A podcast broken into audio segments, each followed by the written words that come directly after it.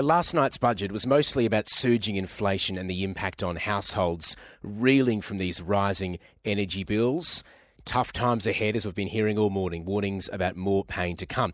And as he starts selling his no surprises budget, the Treasurer Jim Chalmers will get an update on the challenge of inflation later this morning when the latest consumer price data is released. We're joined now by the ABC's senior business correspondent, Peter Ryan, who no doubt is still recovering after a long day yesterday. Peter, thanks for your time. You were in the budget lockup before Dr. Chalmers delivered his first.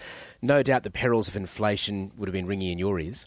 Yeah, that's right. And good morning, Tom. This will be a pretty big uh, reality check on inflation later on this morning when the Bureau of Statistics releases that latest inflation data for the most recent quarter. Economists are expecting inflation rose by 1.6% over the quarter, making an annual pace of 7%. Now, this is up from the current 6.1% from the previous quarter.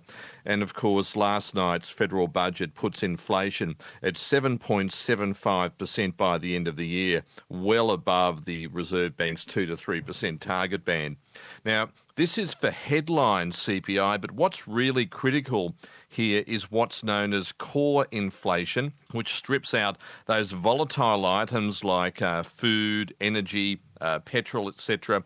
Both are causing severe uh, bill shock uh, from weather events and, of course, the war in Ukraine. The Reserve Bank pays very strict attention to this core or underlying inflation, given that um, that refers to the fixed costs of living that are rising without those other shocks. And of course, the current floods in New South Wales and Victoria won't figure in this particular reading, but they're certain to feature in the next headline reading we'll see later on the year. The Reserve Bank's on track to raise interest rates again next week when its board meets on Melbourne Cup Day, probably by a quarter of a percentage point.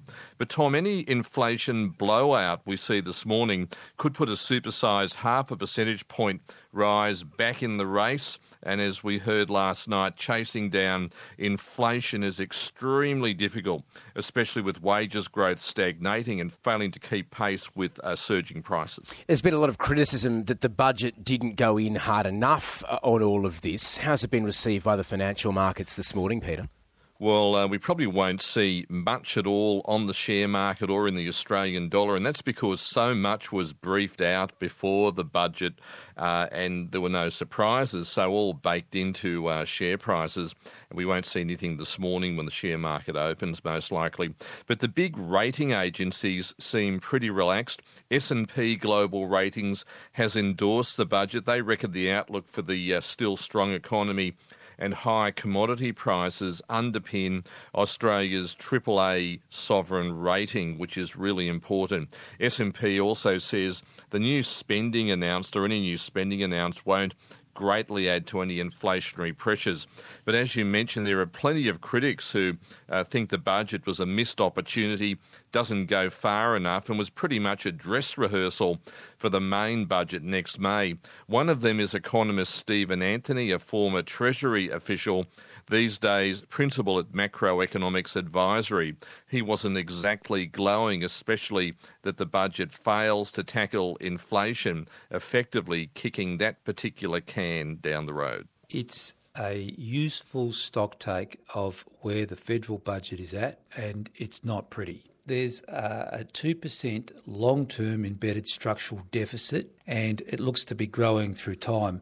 Now, that implies higher debt through time or higher taxes. What does it mean given that we're seeing higher debt servicing bills? That, that's going to be spiralling. That's right. So, you know, just as the householder understands when debt starts to rise and interest rates are rising out there in the economy, the two things interact to cause more and more debt to be generated. So when I look beyond uh, into the next decade, I see big storm clouds ahead for the Australian federal budget and for the broader economy. When you talk about big storm clouds, you're talking about big decisions or hard decisions that need to be made that could actually end up impacting living standards if not dealt with. That's right. Tough decisions, whether it's raising taxes or cutting spending programs, the longer it takes us to, to act on those, to, to make those tough decisions, the bigger the, the problems will be.